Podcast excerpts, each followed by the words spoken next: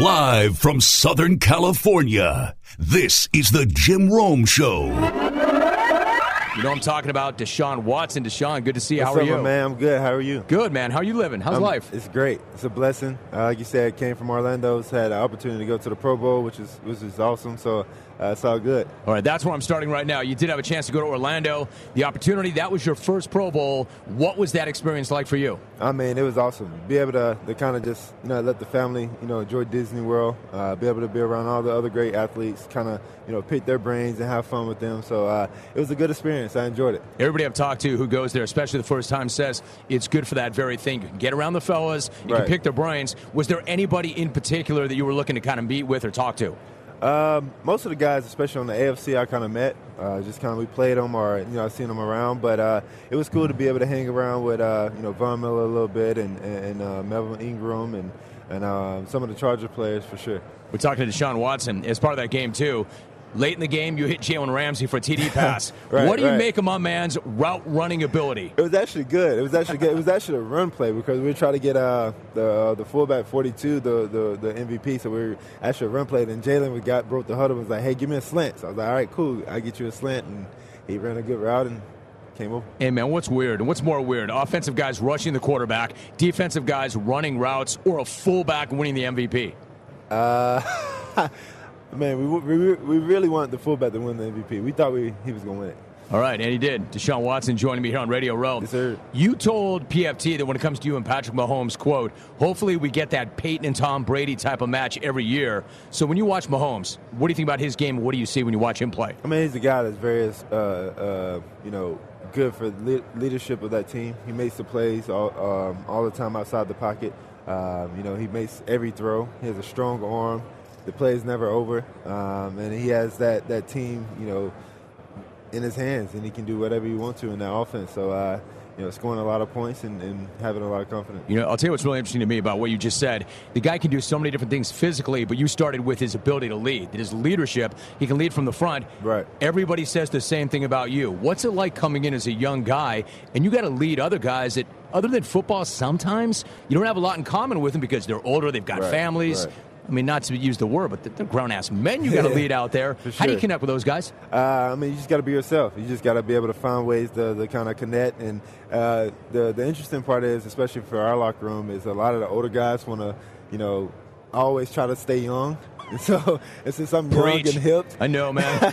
I'm old enough. To, Well, I, I'm old enough to be the older guy's dad, so I know what you're saying, man. right? So, so everyone kind of relates to me and kind of draw that attention. So, uh, it's pretty cool to have that uh, opportunity. And We're talking to Deshaun Watson leading from the front, you know, and, and you got to be authentic. What about the leadership, your ability to lead? A lot of that's natural, Right, a lot of that you're born with, but you've been around others that I'm sure you've drawn upon. Who are some of the guys you learned about leadership from?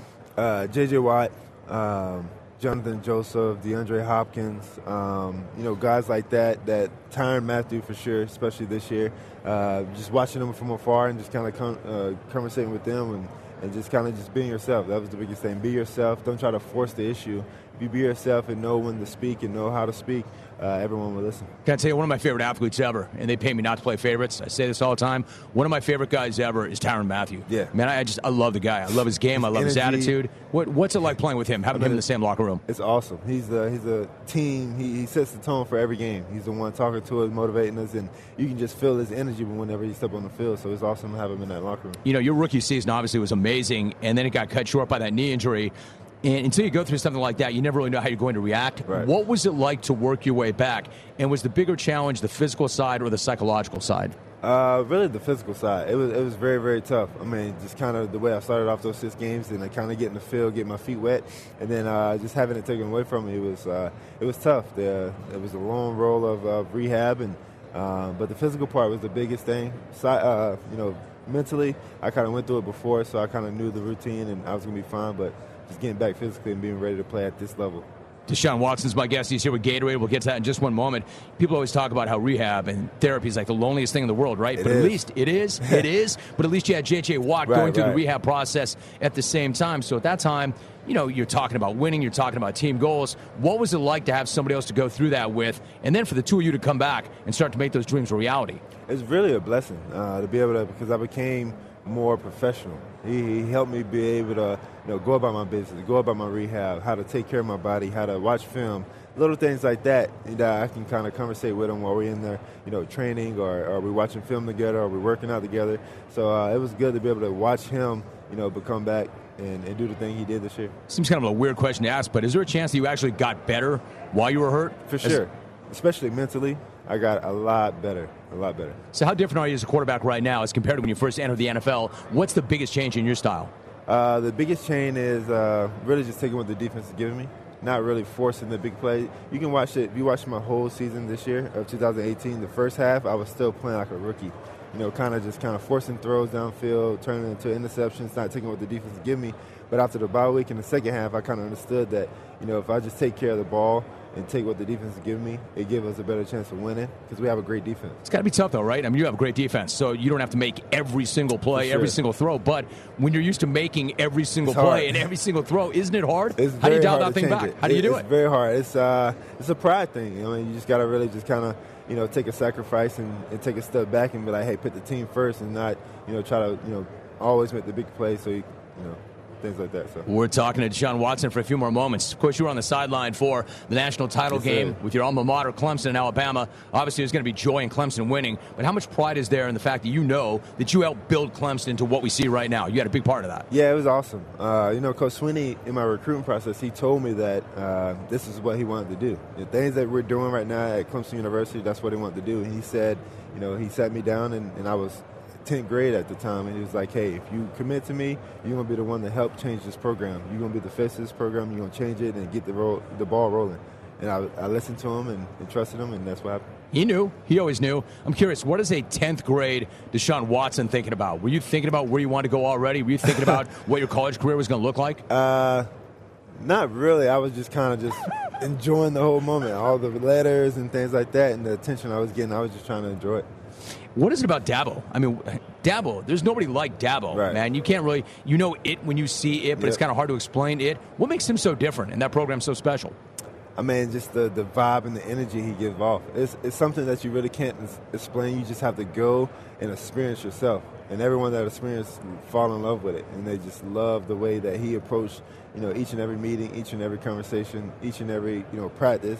And so he's uh, he's different. He's one of a kind for sure. You know, Sean, you and I have talked in the past about your journey and the impact that your mother has had on you. You recently surprised her with a renovation of her home. Right. What was it like, and what's it mean to be able to pay back, at least in part, a little bit, all the sacrifices she made for you? I mean, a, it, it means the world to be able to give back, and you know that home was a Habitat home that she built, she helped build, um, and so it was kind of getting old, and, and she wanted some new things, and you know, she always talked about it, but I kind of just surprised her and, and partnered with Houzz and was able to remodel the whole kitchen, living room, the hallways, and, and bless her with uh, the things that she wanted. Yeah, I would imagine you can't put a price tag on that. Whatever that cost, I mean, everything has a price tag, right. but that's priceless. that's priceless. All right, so you're working with Gatorade this week. I understand they've got a brand new limited edition flavor just for the Super Bowl. What is the flavor, and how do you like it? Uh, the flavor is Peach Blitz. It's awesome. It's one of a kind. It's a, it's a limited edition. Uh, that they're doing for Super Bowl in the home, my home state, Georgia. So uh, it's good to be able to be partnered with them and, and you know represent the Peach Blitz. There it is, Peach Blitz. It's a brand new limited edition flavor. You mentioned Georgia before I let you go. I mean, this you're not far. You are not far from right here. Right. What do you make of this whole setup, and who do you like on Sunday? Uh, the whole setup is awesome. To, I wish I was playing in it, but uh, you know, I've been going, I've been going back and forth all week. You know, Rams and Patriots, but uh, me too, by the way. Uh, I don't know. It's hard to go against Brady but I would like to see the Rams win. Quarterback to quarterback, when you look at him and you see what he's doing at that age, what do you think? That's that's the motto. He's setting the tone. That's where you know most guys want to be. You know, I'm only 23 years old, so hopefully when I'm 41, 42 years old, I'm able to do the things and play as long as he's playing. Joining us right now live on Radio Row, quarterback for the Cleveland Browns, 3,725 passing yards, 27 touchdowns in 14 games. He set an NFL record for most TD passes by rookie. He was the winner of the Heisman Trophy, also the Maxwell, Davy O'Brien, Walter Camp Awards. He was the first pick overall in 2018 out of Oklahoma, and today appearing on behalf of Pepsi and Pepsi's NFL Rookie of the Year award.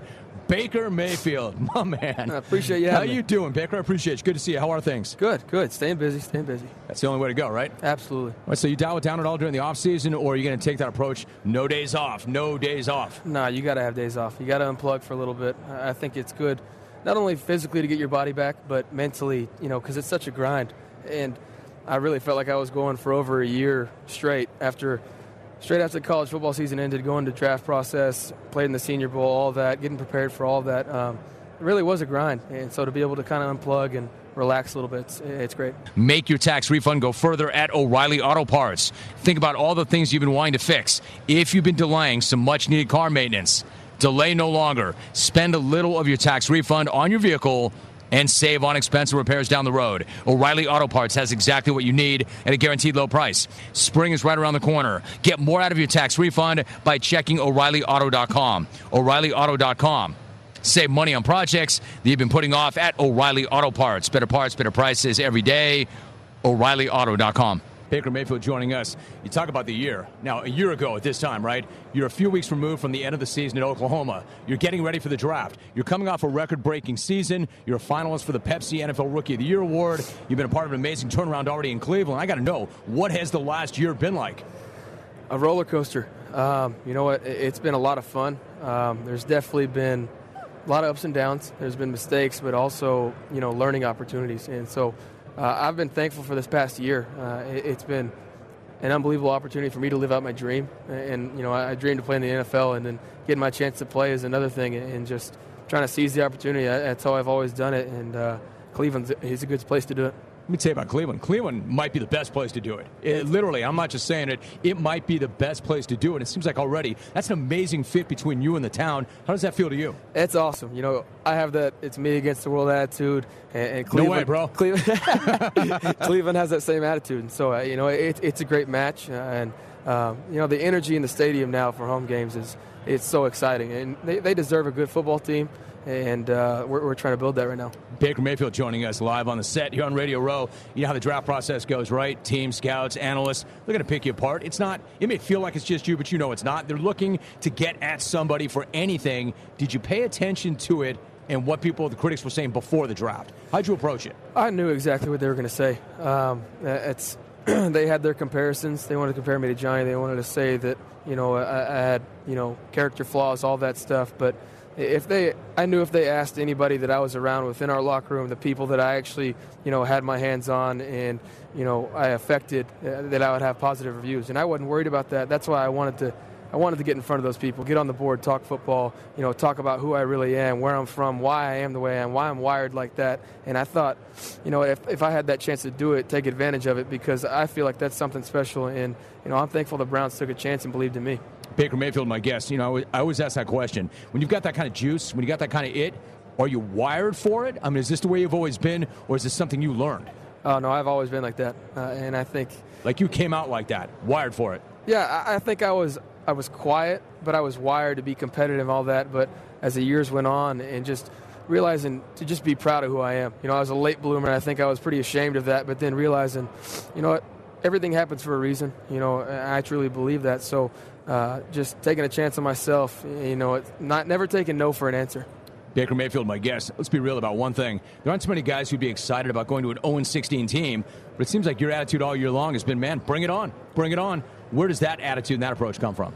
Um, it's kind of a Kobe Bryant mentality of like, uh, I want to do it. I want to be the one to win. I want to, you know what? Uh, I want to be that change. I want to be the difference maker. Um, and I said it last year at the combine. I want to be I want to be in Cleveland. I want to play for them. I want to be the guy to turn them around.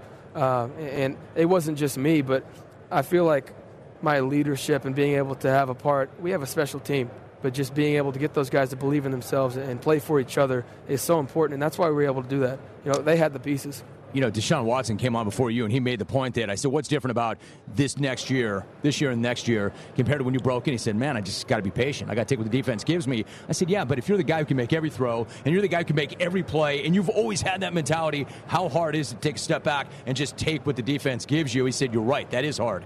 Yeah. Is that hard for you too?" Absolutely. You know, because the mentality is you want to be that guy to make every play. You know, exactly just like Yeah, exactly right. what I said. So. Um, you want to be that guy, but at the same time, playing quarterback, you need to put your team in position to win. That's the most important thing is winning. So knowing when to take those shots, knowing, you know, when your team needs it, when they need that fire, when they need that one play, and just knowing, you know, when to take your shot. Baker Mayfield, my guest, for a couple of more moments. Talk about fire. Now, your teammates talk about a moment against Tampa Bay when Buck safety Jordan Whitehead hit you with a helmet to helmet shot, and you jumped up and said, Yeah, mother bleeper, yeah, mother bleeper, and your teammates were kind of awed by the whole thing. Like Joel Bitonio said, having that guy lead your team is something special. Devereaux Lawrence said it best, quote, Baker's a dog. There's certain things you can't teach dogs. There's a whole bunch of savages in here. We got one in a quarterback. He looked at him and told him, Yeah, mother bleeper. Everybody could read those lips. Devereaux. Right? Devereaux, right? So it, what's it feel like if you've got a room full of dogs and savages? What's it feel like to have them say that you're that guy? And did you have any idea that play would galvanize that locker room the way it did? No, absolutely not. Uh, I had no idea it would do that, uh, but. Uh, I, I, love hearing that from our guys because you, you want to have a guy that com- competes and wants to win more than anybody else. You want your leader to do that, and so to, to have all those guys, those some of those veterans, some of those guys in my locker room believe in me. That means more than anything else. Is for them to, you know what, say that's who he is, and we're proud of that. And we're happy to have him, and because I always pride myself on just being myself, being who I am, uh, and so to know that I have that support from them is pretty special. Dude, how do you balance that? How do you balance like I'm one of the fellas, but at the same time I am the face of the franchise and everybody's looking at me and counting on me? You know, I, there's a difference in you know how I handle myself outside the locker room and then how I am inside the locker room. You know, I, I got to be that role model. I got to be that franchise guy outside the locker room, but then inside the locker room, I got to be that same guy for them every day. They know exactly what to expect, work ethic, work ethic wise. You know, who I'm going to be at practice, who I'm going to be during games. You know the consistency. I was going to say, man, consistency matters, right? Absolutely. And I think, you know what, I can't be that leader for them unless I'm consistent. You know, it seemed like you, uh, the offense went to a different level when you and Freddie Kitchens came together. I had him on the show last week. I love this guy. I mean, he's just so talking funny. to him. I mean, he's the funniest dude. But man, but he's serious. He's serious, but he's funny.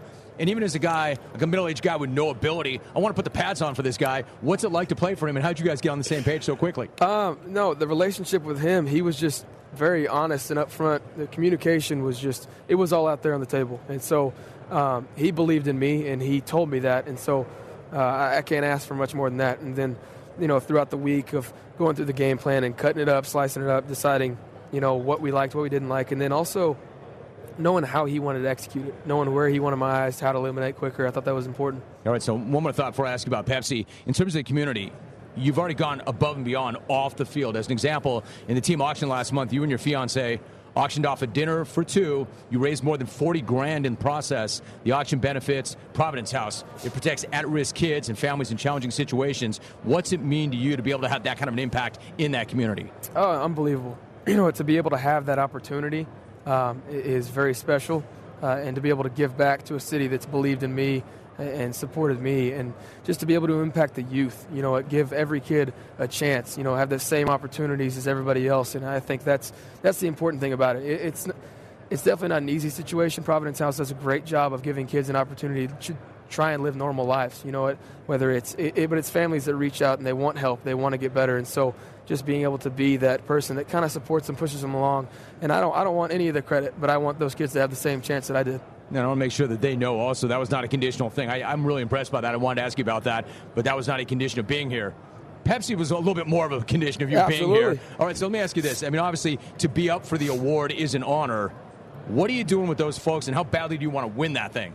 Oh, I, I definitely want to win. You know, up against uh, some great guys, um, some good buddies, even a teammate, Nick Chubb, uh, and it's so it's it's definitely an honor to be up for it. And everything that you know Pepsi stands for, it's it's about making it fun, making it enjoyable. It's for the fans, and and I think football is it's all of that. It's about the players, about the team, it's about the fans, about the whole community. And I think you know winning that award would be special. But um, I'm up against some great competition. Hey, check this out. I need to talk to you about a brand new product that I've been using, AfterShokz. They are the best sounding, most innovative headphones that I've ever owned. They feature a patented bone conduction technology. The headphones do not go inside your ear like earbuds, which hurt, that are constantly falling out.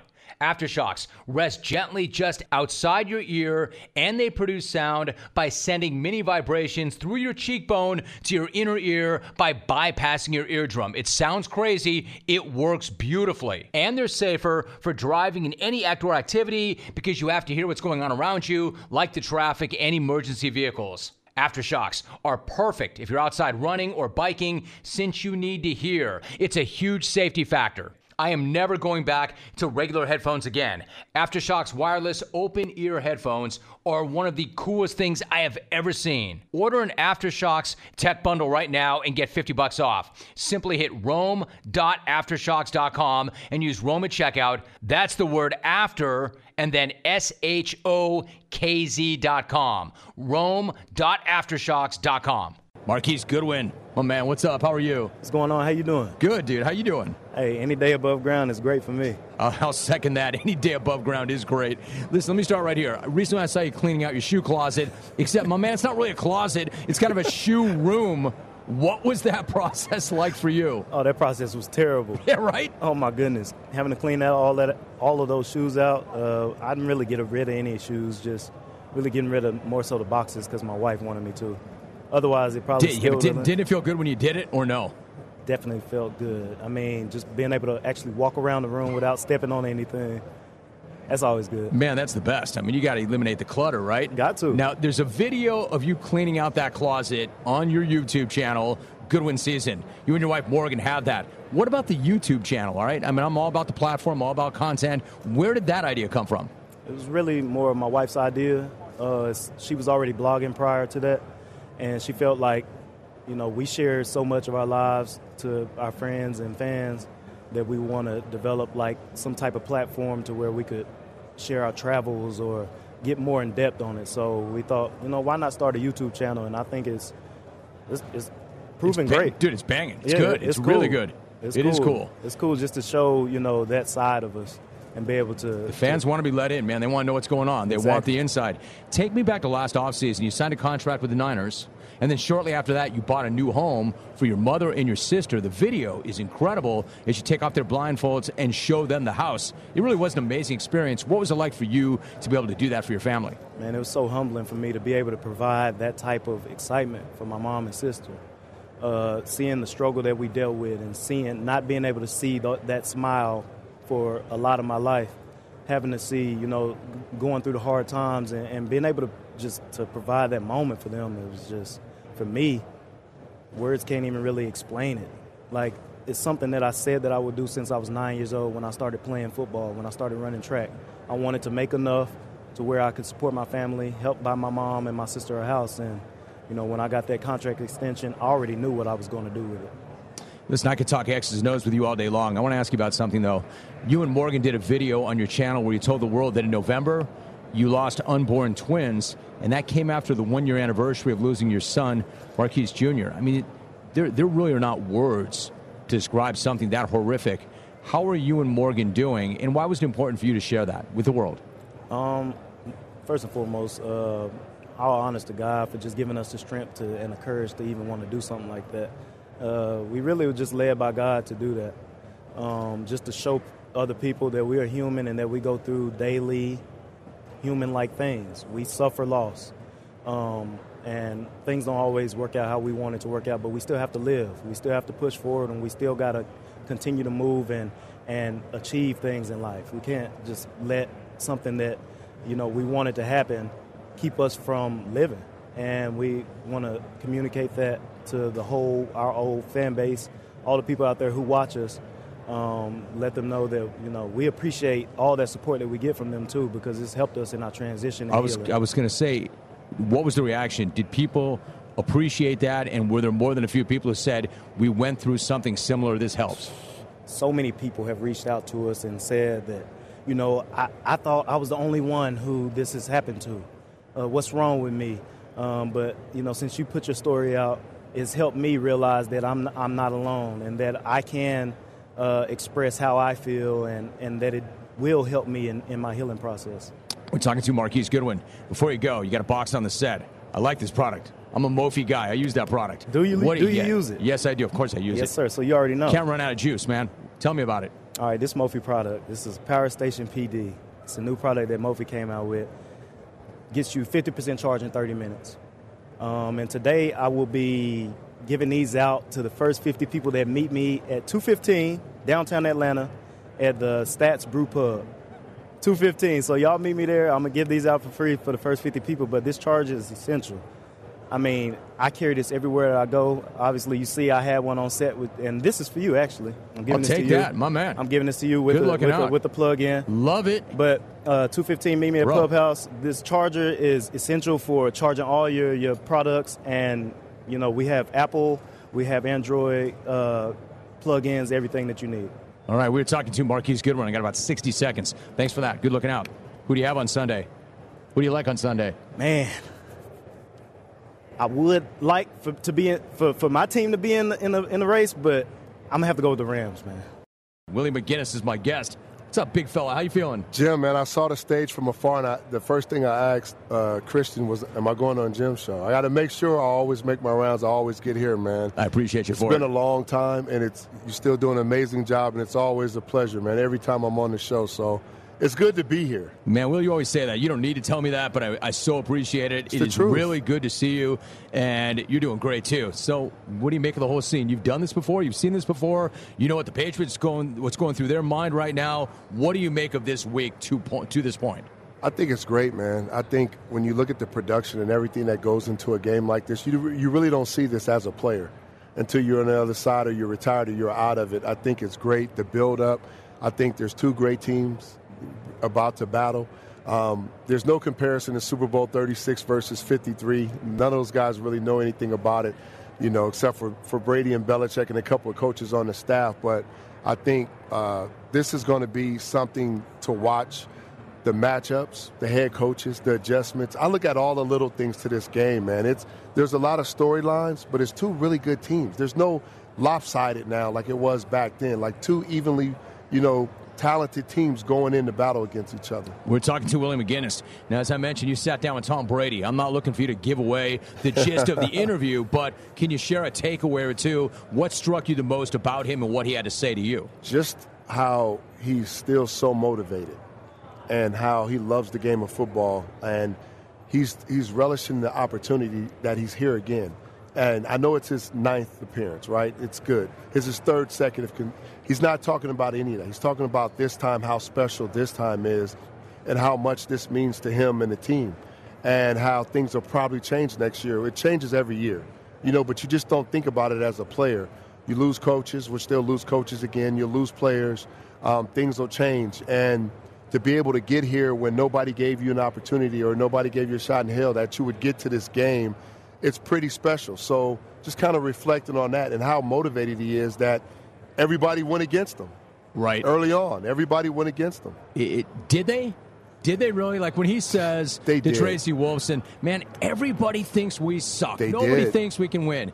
Did we did a he, collage? We does did he a, really think that? We did a collage, Jim, on our show. We pulled up all the sound bites from all the different shows of everybody saying how the dynasty over, Brady's losing it, this team's not the same. I don't know if they can make it. How hot from the Chiefs and Chargers, all the other teams. The, every, nobody wants to play Baltimore. Like there's so much. And do you think hey, that by the Bill way, Belichick, I think I said I think I said every one of those things at one point during the year. And do you think Bill Belichick pulled all that stuff down right. and, and, made a whole little, hey guys, this is what they think Check about you, and and just let it run, and just let it run. I mean it. I know it's coming from him now that he's in the game. People's like, oh, well, nobody thought that. But think about five weeks ago. A lot of people thought that. What did you think five weeks ago? I think that they needed to go in and self correct. I watched the tape. I broke some things down. They were three and five on the road. They were playing bad. Right. If if the Houston Texans don't lose to Philadelphia, they're a wild card team right. on the road. Think about it. Things wasn't perfect, you know, as far as this team, the way it shaped out did to get the second seed and had a bye. But outside of that, they probably could have been on the road as a wild card team. So things wasn't pr- perfect. But when I went back and broke things down, I was like, a lot of that stuff that's happening to them is self inflicted and they can correct it. And if you know this team and you know this coach and this staff, what do they do better than anybody? They adjust and they make corrections. Willie McGinest joining us, and especially when they've got that extra week. It's always said, Willie, that you got to deal with Bill Belichick, who's get two weeks to get ready for you. It's not going to go well for the other guy. I mean, what do you make of that? How tough is it to go up against him when he has that extra week? And what's that extra week like as a player? It is tough. It is tough because they're so calculated. They prep better than anybody um, and they put you in position. And if you're one of those teams, and I'm not saying the Rams are, but if you're one of those teams that you're consistent at what you do, they're going to pick it apart. You know, we saw that with the Chargers. You come in there with the same scheme that you did against Baltimore. What happened? Like they ran right through it. You cannot do that. And this team has been the best in the last 19 years to be able to adjust from week to week and changing their game plan and not giving you the same looks or attacking you differently. But I will say this there's a guy on the other side of the fence as well that's as good in Sean McVay. I'm not comparing him to Bill Belichick by any means, um, but I'm saying is I've watched him adjust. I've watched him morph game plans and change things uh, from week to week and attack defenses and teams differently. So that right there is special within itself because you got now a young guy in his second season in a Super Bowl game that's able to make those adjustments and do some of the similar things. All right, so Billy, if Belichick can take away Todd Gurley, can Jared Goff beat the Patriots? If they make him beat them, can he do it? Anything can happen. I mean, he, he can go out. We've seen him throw for four or five hundred yards. Like he plays well, but can they take can they take Jared Goff out the game is the question. Can you stop Cooks on the outside? What about CJ when they switch up the running backs? You know, what about Robert Woods, one of the better route runners in the business? Like, what formations? Who's going to be the go-to guy? What routes are you going to see? I think on both sides, you're going to see different things. You're not going to see the exact same thing we saw a couple of weeks ago when this game kicks off. So that's going to be that's going to be the start of the game. Can you weather? Can you weather the, the, the storm of how so this game big, is going to isn't start? That first drive. It is. The that Patriots' first, first drive. Right. They held the ball against the Chiefs for eight minutes. Dude, it sucked the life right out of them. I mean, yeah, they, they came back. Right. But that, that that is a soul sucking drive, right? Eight and a half minutes, right down the field on you. What does that do to you for defense? You know, if you're on the other demoralizing, right? that. Right. But they bounce back, and, and, and the good teams do that. You understand, look, it's a long game. Okay, that happened. Now we're on the sideline making adjustments. This is what we got to do. Same with the Rams. They're explosive. They're probably more explosive on paper than the Patriots. Well, I think so. Yeah. I think so. But then again, I would have said on paper the Chargers were a more talented team. We saw what happened to them. Paper Man, don't win championships or Hell games, no, it right? doesn't. Hell no, it doesn't. Willie, one last thought. So, like, you've got Belichick and you've got Brady, one of the greatest partnerships in the history of any sport. I know neither one of these guys are done. Tom made it really clear there's a 0% chance that he won't play next year. But ultimately, how does that thing end? Does Tom go first? Does Brady go first? Do they go out, or Belichick go first? Do they go out together? How does that thing ultimately end? I'm not sure. I think they both still have a, a, a big passion, a huge passion for the game. You know, when you talk to Tom, he's like he's like a kid, man. He's enjoying every moment and every opportunity. You talk to Bill, he hasn't let up. He's still he's still in the building all day and all night. He's still game planning. He loves these opportunities. He loves coaching these kids. He loves going out there and, and doing the same thing. So the passion is still there. And and when you're so successful, Jim, how can you walk away from something that's so great? Like three consecutive Super Bowls, like you're winning, like you're you're dominating a division, you're dominating the AFC. Like you know, why leave any of the money on the table? But you know what I would say, Willie? I would say this, and you can relate to this because of the way you worked and still do work. Maybe you lose the passion for the grind. Maybe you lose a passion to prepare. The thing that impresses me the most about Brady is he loves that stuff. Right. He loves that stuff. And obviously, if you love doing that work and you love preparing, Sunday's the best day ever. It is, and it's a lot of guys in that locker room like that, and that's why they're in this game. They understand the grind, they understand the sacrifice, and it starts at the top. So when you have a bunch of men in that, that that's all they care about, and they know what the end result is, which is here, and how sweet it is once you win, that becomes infectious, man. It's like a disease. Like you can never get over that, Huh. and that's and that's the expectation. It's not winning a division. It's not winning a playoff game. It's not winning the AFC championship. It's feeling the confetti fall on top of your head and saying we're the best in the world again. Like that that right there is an un, undescribable feeling. No matter what you do, you can never you can never get that unless you experience it. And then once you experience it, it becomes infectious. You want to keep doing it. You want to keep doing it. So, watching football is great, right? Yeah, well, it's a lot more entertaining when you've got some action on the game. Whether you're an expert or a rookie, you should be betting at my bookie. If you're the kind of guy that likes to bet a little and win a lot, like playing the numbers on roulette, then you can create a big parlay. Pick three teams to win, and if you hit all three, you could turn 100 bucks into 600. There is so much to bet on: football, NBA, NHL custom props, even esports, you name it. My bookie is the one bet that I know you'll be happy with all year long. I recommend these guys because I trust these guys. My bookie has been in business for years. They've got great online reviews, and their mobile site is easy to use. Sign up this week, and my bookie will give you a 50% deposit bonus to jumpstart your your bankroll. It's a great way to bank even more money when you win. Do not miss out on one of the best weeks to bet on sports this year. Log on to MyBookie right now and use the promo code ROME, and you'll get a 50% deposit bonus. Once again, promo code ROME. You play, you win, you get paid. Finished his NFL career with 920 receptions. Yeah. Yep. 3,382 yards Yeah. and 74 TDs. Yeah. ACC Player of the Year. Yeah. Consensus All American at NC State. Yeah. A member of the College Football Hall of Oh, Fame. Class 2019. Torry Holt, what's up, man? What's up, baby? How you doing, man? Dude, you earned that resume. I'm great. How I about you? appreciate that. That sounds so good. Did you? Did, it? Did you? Did you? add- Was all decade on there as well? No. Add that. All Because- decade. Because I, I because people go through my through, go through my list of accolades, but they never mention the all decade, and I'm so proud to be on that all decade team. And here's why: Randy Moss, Marvin Harrison, myself, Isaac Bruce. Keenan McCardell. I mean, these are the kind of receivers in that era that was playing. So to be able to make that all-decade team, man, is really big. And I, Remember- and I love people to know that. We, you got that for sure. Yeah. I'll make sure I'll say that next time. No doubt. You mentioned Keenan McCardell. Remember Keenan McCardell on one side, Jimmy Smith on the other side. Man, you couldn't guard Jimmy Smith. Jimmy Smith was so good. They were so different, the two of those guys, right? They were in matchups. They were, but they were one of the. You, we, we talk about duos in the National Football League: Rice and Taylor, myself and Bruce, Reggie Wayne and Marvin Harrison, Keenan McCardell, Keenan McCardell, and, and, and um, Jimmy Smith. I mean, they were just as good. That's why I mentioned that. I think those guys are underrated. I used to have them on the show all the time. All right, Torry, you're doing some work for CBS Sports Network yesterday. Yeah. You were dropping knowledge. You were doing a really nice job. Thank you. Let me start with Jared Goff. What did he show you in the way he handled that pressure in a really hostile environment in the NFL championship game against New Orleans? What did he show you in terms of poise and composure? I just think with how loud it is in New Orleans, that's a hostile place to play. And, and, and all guys that's played in the National Football League, as well as coach, and even fans, know how loud it is in there. And, and, and, and as the moment got bigger, he got better. His legend, in my opinion, has grown. And if he can get this win on Sunday, it's going to grow even more. But I just like how composed he was.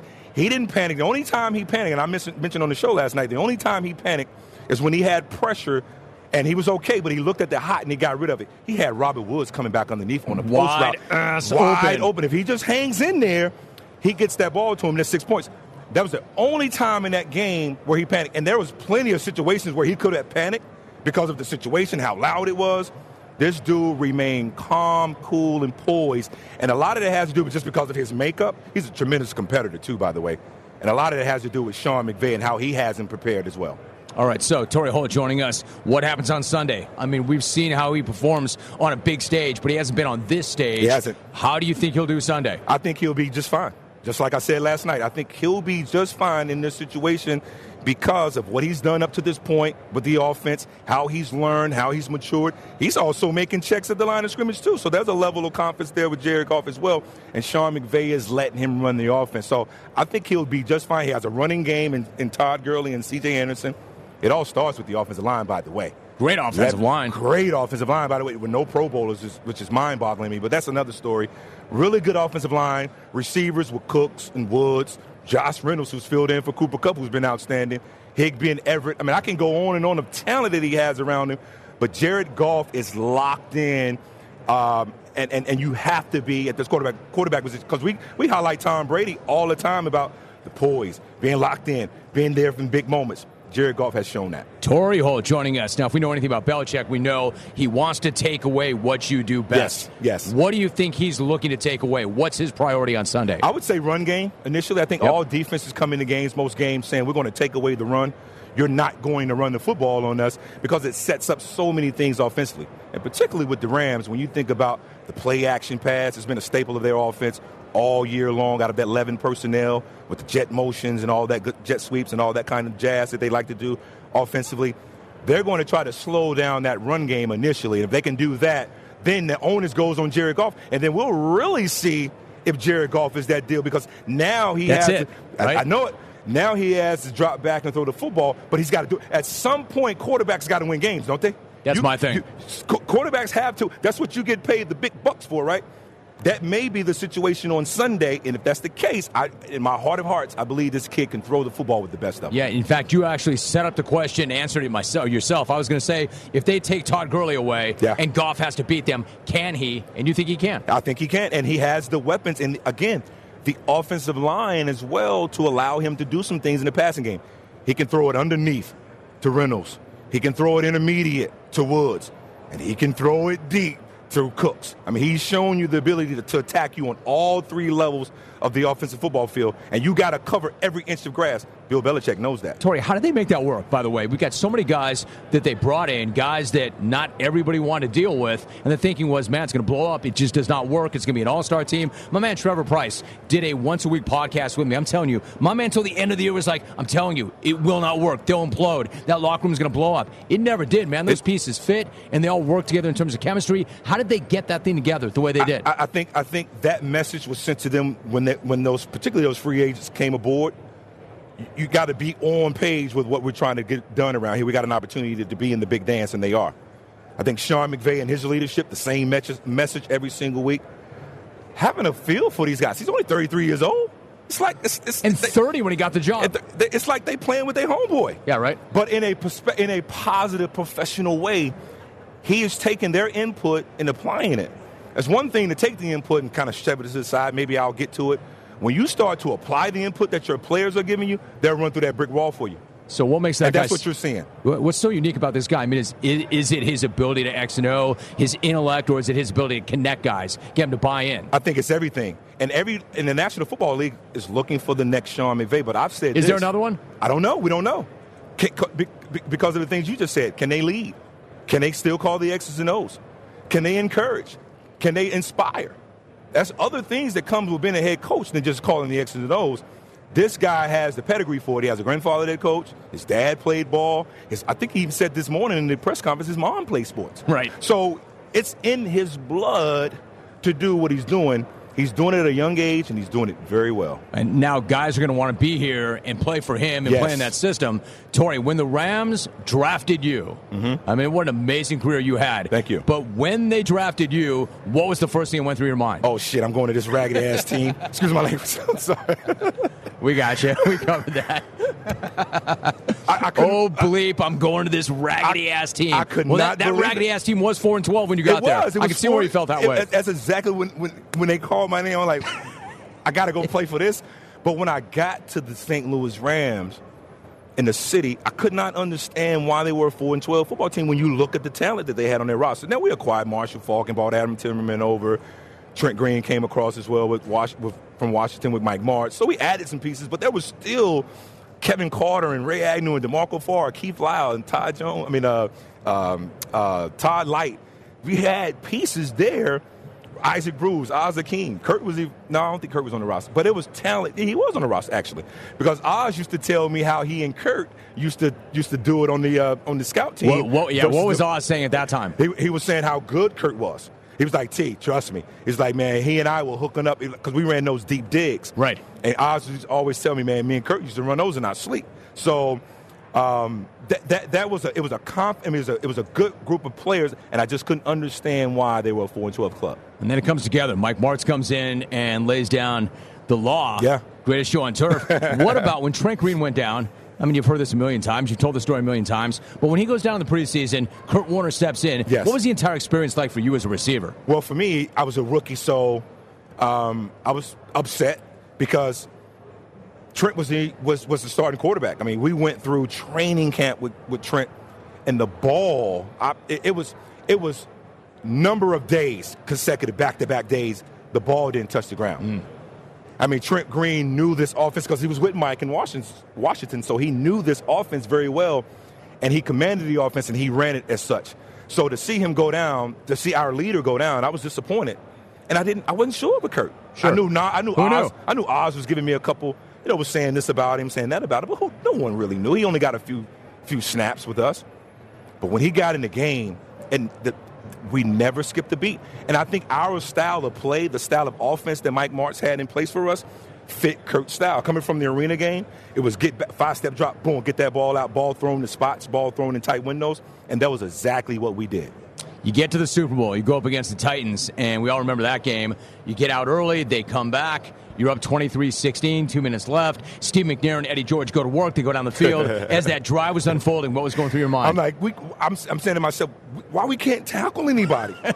Like Kevin, do, do I have to go out there and do it myself? Right. Uh, You know, Kevin Carter, who's 6'5", 265, 70 pounds, you know, holding on to Steve McNair. He's just ripping through that tackle and making plays. I just couldn't understand why we couldn't tackle, but we were gassed. Yeah. But I knew at some point, because of the conditioning that we did prior to the season in training camp, where we had two a days, we had live two minute drills, live red zone sessions, time gassers afterwards. This was Dick Vermeil's era now.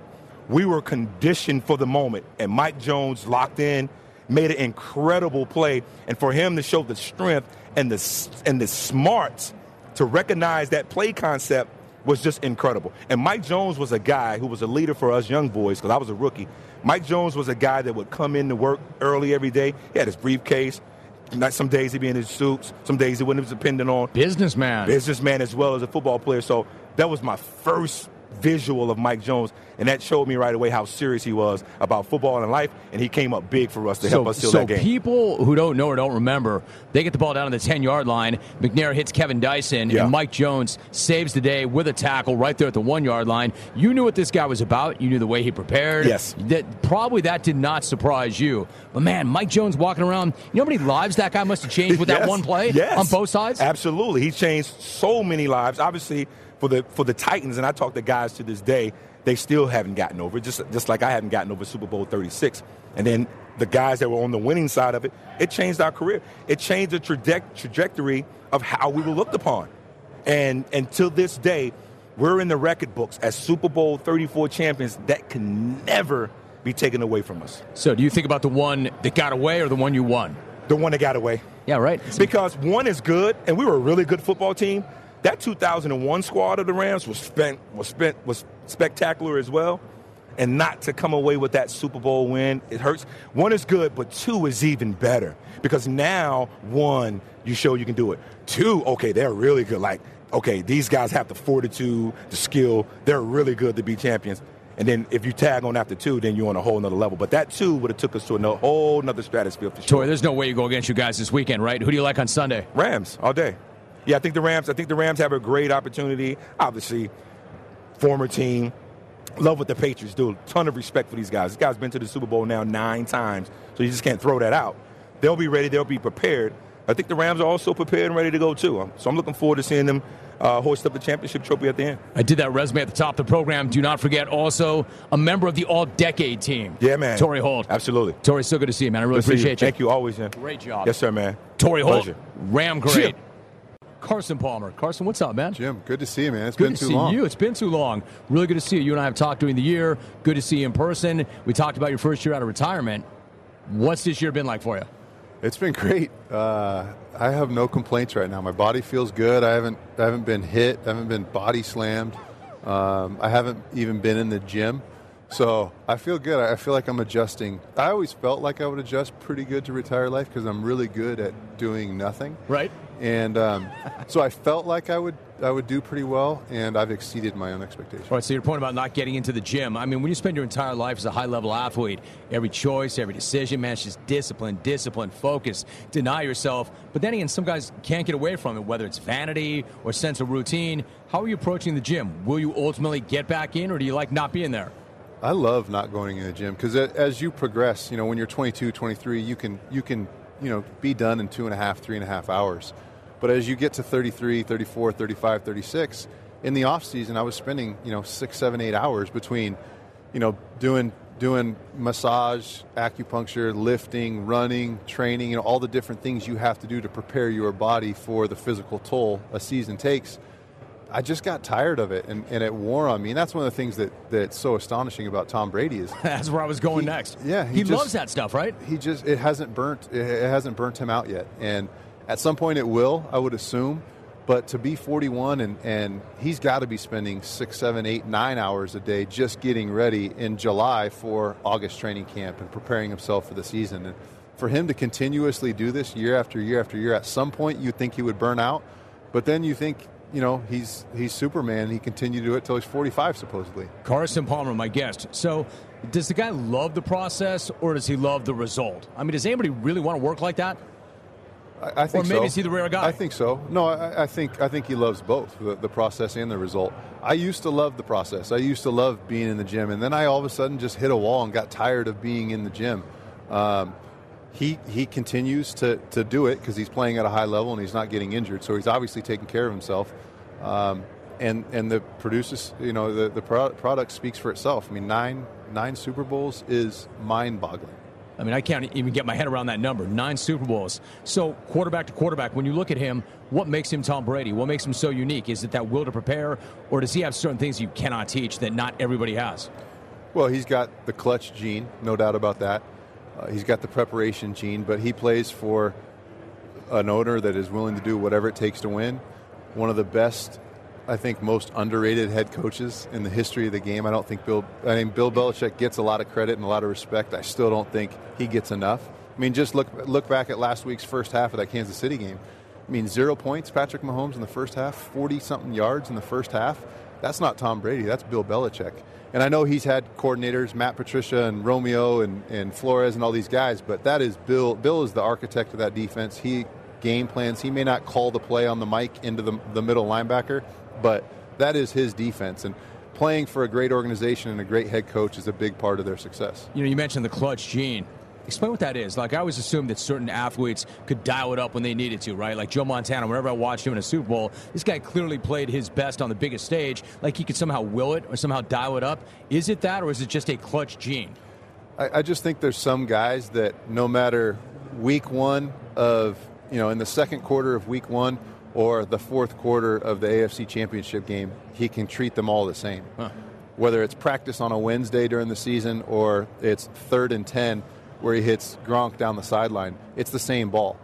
You know, it, it, there's not a little bit, oh no, this is it, this is our last chance. There's just, he just goes out and performs and throws the ball and, and doesn't change his mindset, doesn't change his technique. That's another big thing, too, is, is your technique and form can get a little bit tight. Your whip and your stroke of the throw can get a little bit shorter. It, it stays the same. It's the same practice on Wednesday and on game days on Sundays. And, and he just naturally has that ability to perform the same, whether it's practice, AFC Championship, or week two, second quarter against, you know, whoever he's playing against Me- week me- two. Mechanically, he can repeat that process over and over again, and especially when things are tightest, that makes a lot of sense to me now. Carson Palmer joining us. In terms of longevity, he's got it. It's amazing to see him still going the way he is at this point in his career.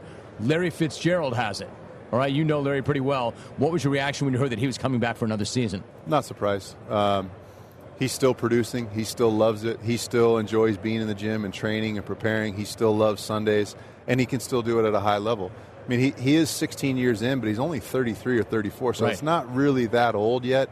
Um, I wish I wish you know they, they had a legit shot at a Super Bowl next year, and, and we're one of the you know teams we're going to be talking about after this game as contenders. They're still in a little bit of uh, a reboot mode, mode there in, in Arizona, so it might be another struggle th- this upcoming season with the coaching change and all. But I mean, the guy's the best. He, he's a phenomenal player, a phenomenal teammate, and a great leader. Carson Palmer joining us on the row. How beneficial is it to a young quarterback like Josh Rosen to have Fitz there for a year, two years, not just to throw him the ball, but spend some time around him, learn from him, watch the way he goes about his, his work? It's huge. And, and I look at Patrick Peterson. Patrick Peterson came into an ideal situation. I mean, Patrick Peterson in Phoenix is a pillar in the community, does a ton of stuff. Um, he's always out and about helping, doing something, doing charity events, dinners, golf tournaments, whatever it may be. That's the Larry Fitzgerald footprint. He had the opportunity to watch Larry do it, to see the success that Larry had on the field and off the field. So for Josh to come in and have now two guys that have kind of built a foundation of how, how it should be done and how it should be run and watch them day in and day out, it's huge for Josh's future. Yeah, if you're watching on CBS Sports Network, I welcome you back after the commissioner's address to the media. Nice to have you here. We're talking to Carson Palmer, and he is joining us today, courtesy of FedEx Air and Ground NFL program. And we will get to that in just one minute. Carson, what about Bruce Arians? I want to ask you about him. Now, he said that he would not come out of retirement. He liked his life unless it was a really good job and a really good opportunity. He gets a new opportunity.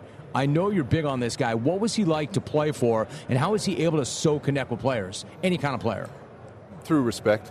Um, you know, as a coach or a player, you're always on a different wavelength from everybody around you. Everybody's a different age. Everybody's from a different place, a different background, a different upbringing, and the only way guys really connect on, on any field, basketball court, football field, baseball field, is through respect. And, and he earns your respect instantaneously. The way he carries himself, the way he runs his meetings, the way he teaches, the way he watches film with, with the defense, with the offense. Um, I was most excited to see him back because I knew he was healthy. You know, he, he had a couple of health scares there at the end of his, his career with the Cardinals. And so, you know, I was a little bit worried about, about his health going forward, but to see him take a year off and, and look back and say, I can take on the pressure uh, and, and all the things that come with being the head coach of an organization – it just lets me know that he's healthy, that, that his wife, Chris, believes that he's healthy and that he can go out and do it because that's the number one thing you see when you get up there in age is, is the health concerns and the pressure of being a head coach. The fact that he, he's healthy enough to get back into it is a great sign. But if I'm a if I'm a Tampa Bay Buck fan, I'm I'm ecstatic. He will turn that place around.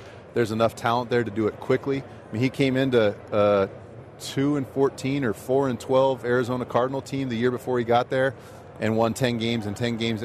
And so he, he, he knows how to turn things around quickly. And he's up there in years too. So he's not looking at this as a five year plan. He's looking at this as a one year plan. If there's anybody that can turn things around in Tampa in one year, it's him. Carson Palmer joining us for a few more moments. Now, again, you're working with FedEx Air and Ground program. It recognizes the top quarterback and running back performances this year. How can the fans get involved and who are the guys you're looking at? Yeah, so the voting closes tomorrow. Uh, and I actually get to announce the winner at the awards at the honor show on Saturday night. Good. So vote, voting closes tomorrow. You can vote on the NFL uh, Twitter page. You can vote on NFL.com forward slash FedEx. I voted for Patrick Mahomes, and the 50 touchdown passes he threw this year was amazing. Uh, and I voted for Ezekiel Elliott, but you, have a chance to vote for the young buck and Patrick Mahomes, or you can vote for the two elder statesmen and Philip Rivers and Drew Brees. And on the ground side, you can vote for either Saquon Barkley, uh, Todd Gurley, who'll be playing on Sunday, or Ezekiel Elliott. Speaking of Gurley, what do you expect to see from him on Sunday, coming off that kind of baffling performance in the NFC Championship game? I, I, think New England's going to have the same game plan they did against against Kansas City. They need to go in and run the ball and keep the ball out of Goff's hands. Um, so I, I, see them run the ball a bunch, and I, I think, you know, I, look at, at the Rams team, and they're a play action, play action, take a shot, play action you know, if there's one thing Belichick's going to do, it's going to be taking away the play action shots, the big post routes that Brandin Cooks runs, the go balls that Brandin Cooks, uh, the big go ball he caught two weeks ago in New Orleans. He's going to take that stuff away. So I think they just hand the ball off. I think Gurley touches the ball 24, 25 times uh, and catches a couple screen passes. But I think this is a running football game. Control the clock, and the, both these coaches got to be thinking: don't don't give them the time of possession. We need to own the time of possession and run the ball efficiently and take our shots when they're there. But we need to put this put this game in Todd Gurley's hands and then Brady's hands at the end of the game in the fourth quarter. So who do you like? I like the Rams. You do. I like the Rams. I, I just collectively that that roster, top to bottom, they don't have the experience. They don't have the rings that New England has. Um, but it's an extremely talented team. I mean, it, from top to bottom, from the corner position, the defensive line in, in LA is phenomenal. The offensive line, uh, the offensive line play in, in LA is phenomenal. And you know, I know New England's been there a bunch and they've done it and they've they've won Super Bowls and they've been here and they know this feeling and LA doesn't, but there's just so many good players in that Rams team. I love that pick. I'm trying to get there myself. I love that pick. Final thought, if you're the Rams, I know you love their D line, you know, the point is you got to get to Brady, you got to knock him off his spot, you got to pressure him, disrupt his rhythm. Nobody's done that, not lately. That offensive line has kept him so clean. Do you think the Rams can get consistent pressure on him? You know, Dante Scarnecchia is the best offensive right? line. He, he, keeps trying to retire, and Mr. Kraft keeps writing it. He, he's making more than most college football head coaches, I'm sure. Eh, what they do up front with their front three, they jump set you. They don't let. They're not going to let Aaron Donald use his get off and come flying up field. Most offensive lines kick back and set. New England jumps at you. And as you watch New England play, there's always this, this grouping and this smashing and smorgasbord of four defensive linemen and five offensive linemen falling into each other and tripping. But it creates this wall, and there's no gaps to get through. And if there's one thing Aaron Donald can do is he can split an A gap or a B gap. So he can wedge himself in between the guard and tackle. What they do by jump setting you is they're not going to let Aaron get, get a bunch of uh, momentum coming off the ball. If they're, you know, what, one thing I could see them doing is moving him to the outside and rushing the edge at the tackle. Hey, remind me again in 30 seconds or less why you're not a full time analyst, Carson. Because I love being retired. Juju Smith Schuster. Juju, so good to see you. What's up?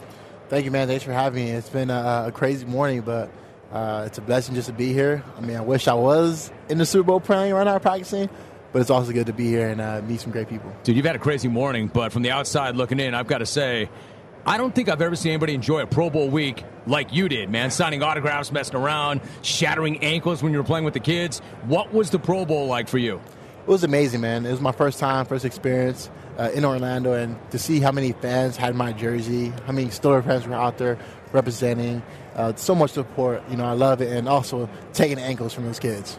You know, it's it's all fine and well, right? It's all fun and games as you're taking soles and ankles from the kids until you get kind of dinged up yourself during the game. That's everybody's worst nightmare about that game, right? Whatever you do, do not get hurt. Steeler fans were concerned, other fans were concerned.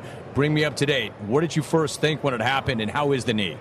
Well, at first, I mean, the game is pretty much an offense is just throwing, throwing the ball. And uh, a situation where, you know, I kind of bang my knee and I go back in, trying to help the team out even more, bang it even more. But I learned from that mistake, and I was like, okay, good, I'm done. Uh, but right now, healthy, 100%, knees fine, and I'm feeling great. Would you keep doing it? It's not going to be the only time they call you. Would you go back and play in that game again? Yeah, if it was a seven on seven, yeah, I would definitely do it. Seriously? Is that yeah. what it takes? Seven on seven. Yeah, I don't blame you. Again, that's you don't want to get hurt there. Nah, definitely don't. It's supposed to be more fun, relax, and chill, but they do put a little money on the line, so it kind of gets serious. Right? People always will get serious for the money. That's why it's there. Now, you set a number of records as a rookie. You followed that up by finishing fifth in the league in receiving yardage, sixth in receptions. My man, it didn't look that hard. You made it look pretty easy. Was it? Uh, honestly, with all the pieces, you know, you talk about an offensive line that played together for about five to six, seven years, and you talk about a Hall of Fame quarterback. Uh, those are the pieces that help you get to those 400 yards, six uh, leading receptions. Those are the pieces that help me get to where I'm at today. So um, it, it's also not that easy too, but those thanks to those guys. Juju Smith-Schuster joining us on the row here in Atlanta. You know, it's not just the catching, it's not just the yards after the catch you're a, a big time blocker. Mike Tomlin has compared you to Hines Ward in that regard, which is pretty much the highest praise you can get as a blocking wide receiver. What is your mentality when it comes to blocking? It's something I always embrace. You talk about an overall receiver who does route running, catches the ball, uh, score touchdowns, but also blocking is very huge in my toolbox. Because I'm able to do that, I'm able to create more space. I'm able to play inside, outside, be able to block, you know, linebackers to DNs to safeties, corners. So yeah, pretty much it's something I embrace, and it's awesome to get the, the compliment of Hines Ward. Dude, not not every receiver wants that. In fact, most of them do not want that. Where does that want to come from?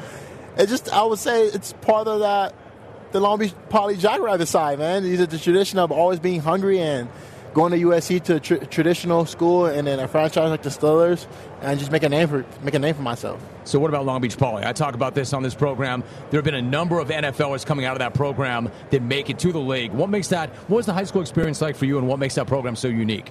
It was awesome. Uh, Long Beach Poly, five thousand students in high school. I graduated with a thousand and two hundred kids at my graduation. We started around like four, we finished around like ten, and it was pretty long because I mean, so many kids but powerhouse school. You got guys like William McGinest, DeSean Jackson, like those guys went there. And to this day, you know, I'm able to keep in contact, and the network is unbelievable. You know, I'm looking at your social game also. You're an amazing follow on Twitter. People are familiar with the videos that go viral, but also you drop some knowledge. Let me read this to you. Fact of the day water is not wet. Water is a liquid that wets things. Wet is the condition of a liquid sticking to a solid surface, such as water wetting our skin. We cannot say that water is wet because it takes a liquid and a solid to define the term wet. My man, that, that's profound. How do you go about approaching Twitter? Is it just that it's something that's on your mind, or are you looking to be a little bit different with it? How do you approach that part of the social game? Well, the whole social thing, I always approach it about, you know, football players are always posting football, football, football. Why not to get to another level? Let's get into something that's good, more conversationable, Like you talk about is water wet? Uh, posting YouTube videos, you know, dressing up as Juju Smith-Schuster with the Halloween mask, passing out candies on the street uh, just doing more stuff. Like it, you, it can't just be always about football. And I always see it as that side. You can always do more and be more an influencer on other brands. Right. So what about that? I mean, that's that, that's what they want to see from you, right? Fans want you to be locked into football 24/7, 24/7. Man, don't ever think about anything other than your job in football. You're clearly not going to be like that, right? I had Baker Mayfield on earlier. He's a pretty good gamer, right? You're a solid gamer. In fact, are you the best gamer in the league? I'm the best gamer in the league, no doubt. Whoever's out there, Baker Mayfield, if you need if you need it, you got my contact. Hit me up. We can settle this in Pittsburgh on a big screen in the stadium. All right, so now your mom tells the story about when you got your first PlayStation. Did you hustle somebody for that PlayStation? How did you get that thing? Uh, I did.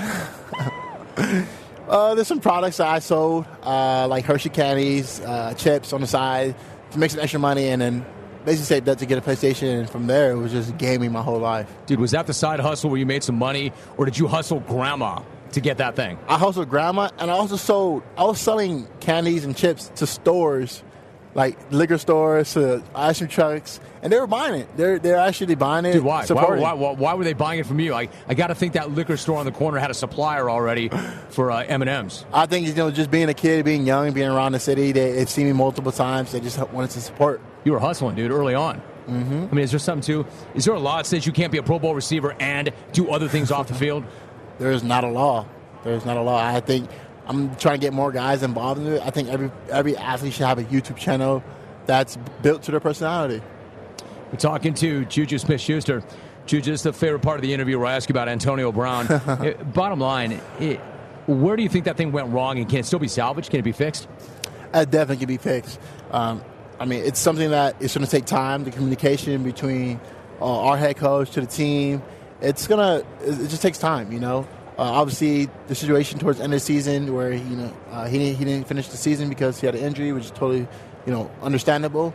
But I don't think he's going anywhere. I think he's staying, you know, black and gold, and he's going to finish out his career here. How badly would you like to see him come back and be a Steeler next season? Like super bad. I mean, he makes the team better. You talk about the first time in franchise history, you have two receivers go for 100 catches plus over a thousand yards each. Man, I mean, why not? And if he doesn't come back, you ready? Are you ready to be that number one? Put it on my back. I've got broad shoulders. Give oh, it to me. Oh, for sure, for sure, no, no doubt. I think as a young kid growing up, I always wanted to be the number one guy. You know, for every team. Uh, to this day, I mean, me and AB always talked about it about being number one and two. There's really no number one and two. It was always the number one and number one.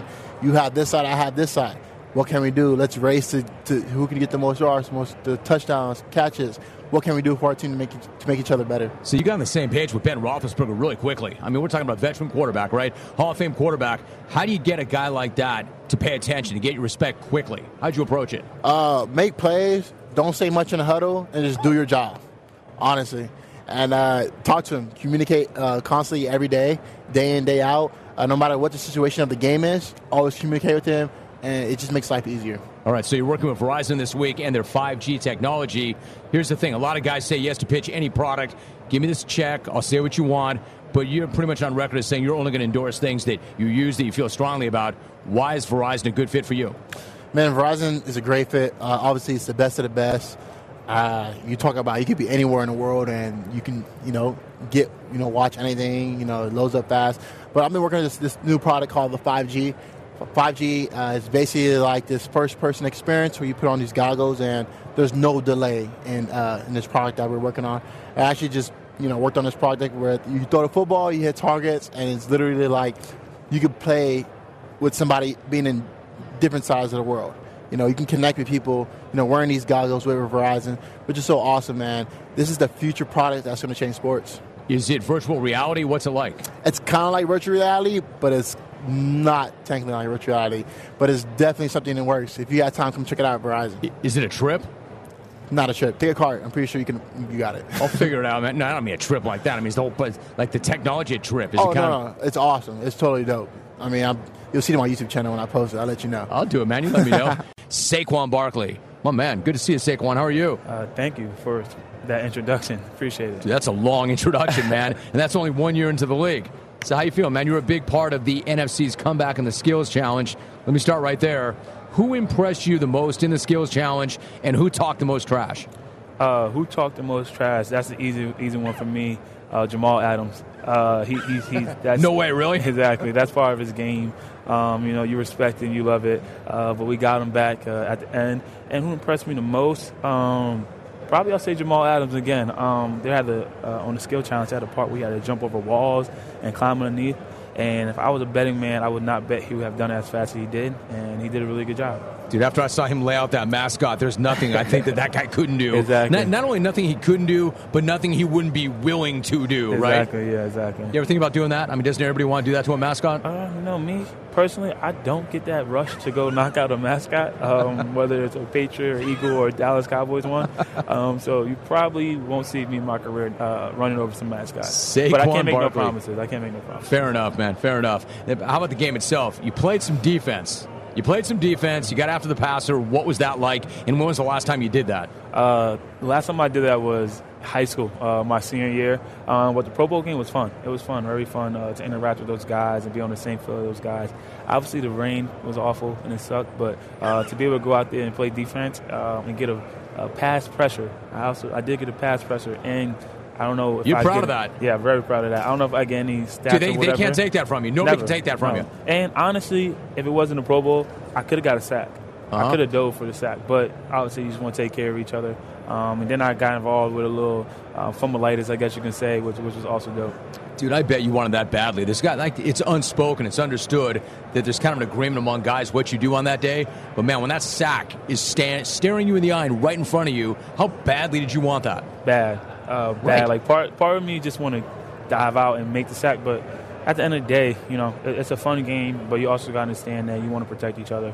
Um, obviously, do it in a competitive way, but I'm, I don't even, shouldn't be out there, so I'm not going to be out there diving at someone's legs or knees uh, to make a sack in a, in a, in a fun game, but uh, a game and when you put it in perspective, that doesn't mean anything for your team or his team.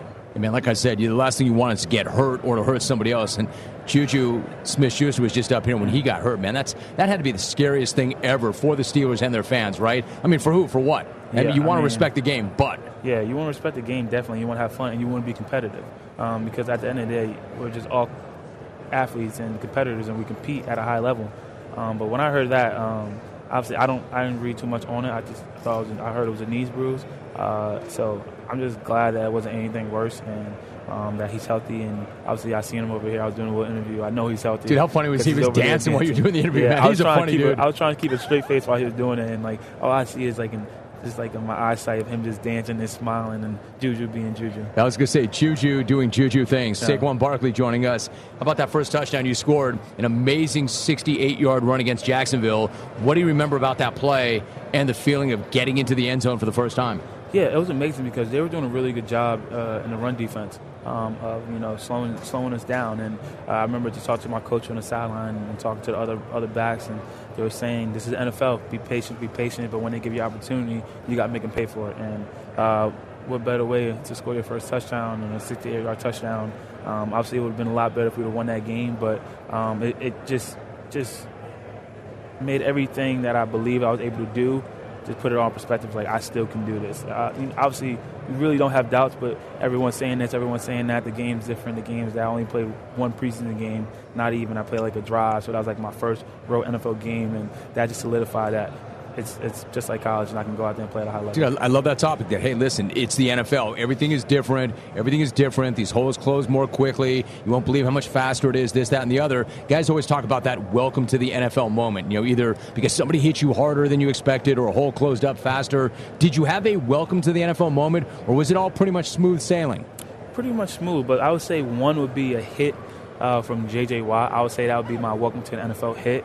Um, it was just because we were running a counter play to the left, and that's when you have two pullers, and he beat one of our guys to the right. So if you put it in perspective, like I'm going to the left, he beat the guy to the right, and still tackled me at the same time when I got the handoff. So that's how quick uh, he got to me, and I was just like, A guy wow. that size. Exactly. And then you look at his size, and uh, obviously he's been dominating the NFL for a very long time. And uh, he came up to me after the game and uh, gave me compliments and high praise. And you know, it's just crazy when you see guys that uh, you respect the game and you grew up watching them, and when they come to you after the game, uh, it really, really holds a lot of weight. Well, I think again, I could flip that thing on its head. There are going to be guys who remember the first time they tried to wrap you up. As an example, Akiem Hicks, a Bears Pro Bowl defensive tackle, was saying, "quote There's a play that he loves to talk about since we've been at the Pro Bowl where I tackled him. It was for a one-yard loss, but when I grabbed him, he was still driving me. I'm 330 pounds. The guy's got some strength. I think he's a special player." End quote.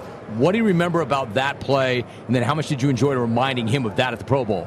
He brought it up first. I'm gonna make that clear. He brought it up first at the Pro Bowl. You're sure now? Um, yeah, I'm, pro- I'm positive. Um, but it was like a little joke. But uh, yeah, that was a little. Obviously, it was a, it was for a negative a negative loss. But uh, I was let him know that you didn't just manhandle me. Uh, I think he did a couple times during that game, but that moment right there, uh, I was able to show my strength and uh, push him back a little bit. Um, but that was a fun game going against them. Uh, I remember we were in the goal line, and he was telling me, run right here, run right here. Uh, he was making a lot of plays. I made a lot of plays, and we ended up with the win. So that was a fun game. Saquon, you're you're really comfortable. You're really comfortable in your own skin, and even in New York, because like New York's not for everybody. That's a microscope that can get pretty hot. It's a gigantic spotlight. Not every player can handle it. What was it like for you in your first year playing in New York with the media and the expectation? Uh, was, it was honestly easy um, with the media. Uh, I'll talk about expectation a little later, but with the media, um, because just be who I am. You know, that's the best advice people gave to me is be who I am. Um, team first, have the same mindset of that, answer the questions right, uh, and it's going to be easy for me. So that's why I believe it was easy. Uh, the expectation was easy too because I didn't listen to it. You know, I kind of just blanked it out. Like when I mean blanked it out, obviously I saw it. I'm active on social media. Um, I watch TV. I watch sports and all that stuff. So I see what everyone was saying that I have to do. I got to do this. The Giants shouldn't have picked me this and all that. So I just blocked all that out and just focus on myself and focus on helping my teammates out and growing as a player and keeping my standard and helping me out tremendously. For so what's worse? I mean, being told, and you probably haven't heard this before, but being told, man, you suck, you suck, you suck, you're not good enough, you're not fast enough, you're not strong enough, or the flip side of that, being told over and over again how awesome you are, how great you are. What's more dangerous? Dangerous is how great you are. Um, you know, it's, it's different when you hear from people. It, it, depends how the tone, how they say it. But a lot of people saying, "Oh, this guy's amazing, this guy's that." Uh, if you don't have the right people surrounding you and uh, thank God I have my, my mother, my father, my siblings, um, uh, my team uh, who keep me level headed, and myself to keep me level headed. Uh, that can go to a lot of people's head, especially as a kid, at, basically a kid at the age of 21. Uh, you have a lot of success um, in, in, the New York market and New York media um, where they're saying this about you, saying that about you. You can step out of yourself and you can become something that you're really not. And so far, uh, it's still going to be a challenge. It's still going to be a challenge as more success come my way, God willing, but still got to stay true to who I am. You're working with Old Spice. I'm going to ask you about that in one second. I want to ask you about a former teammate, though, Trace McSorley. He's going through the draft prep right now. You've already done this. What advice would you give him? Be, be who you are.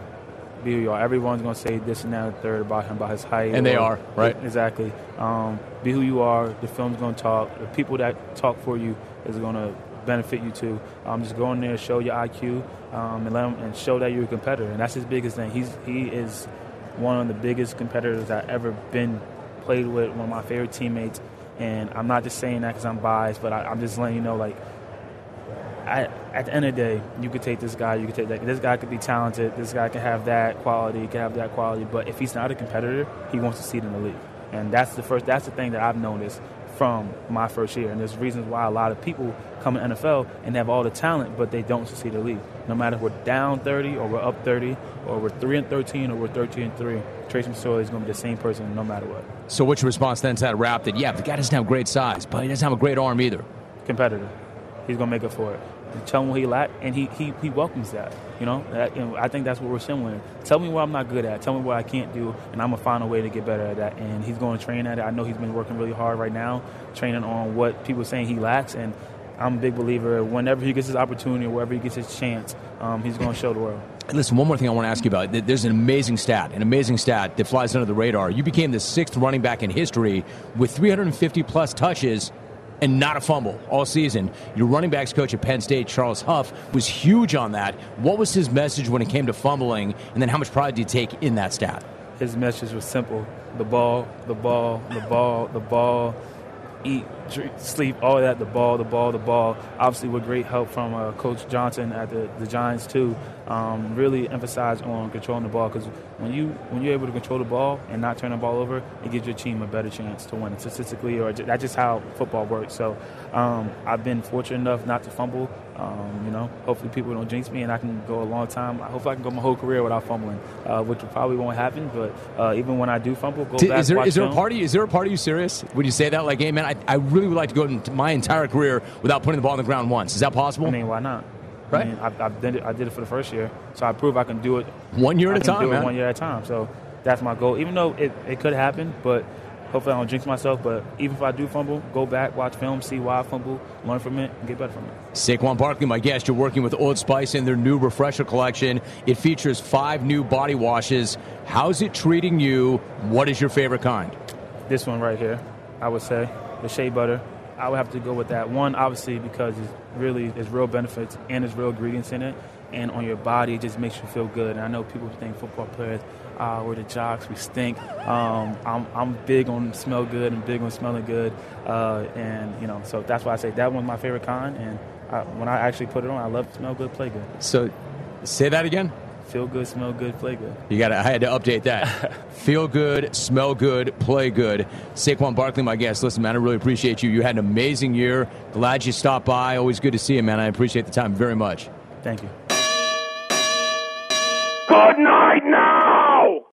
Shopping for insurance can be time consuming. That's why when it comes to your auto and home insurance needs, make things simple and trust the experts at Allstate. They help you get the coverage that fits your needs while helping you bundle your auto and home. Bundling saves you money and time, so you can enjoy the things that matter most. Contact Haymarket agent Rick Robertson or tap the banner to learn more. Are you in good hands? Not available in every state. Subject to terms, conditions, and availability. Savings vary. Allstate Fire and Casualty Insurance Company, Allstate Property and Casualty Insurance Company, Allstate Vehicle and Property Insurance Company, and affiliates.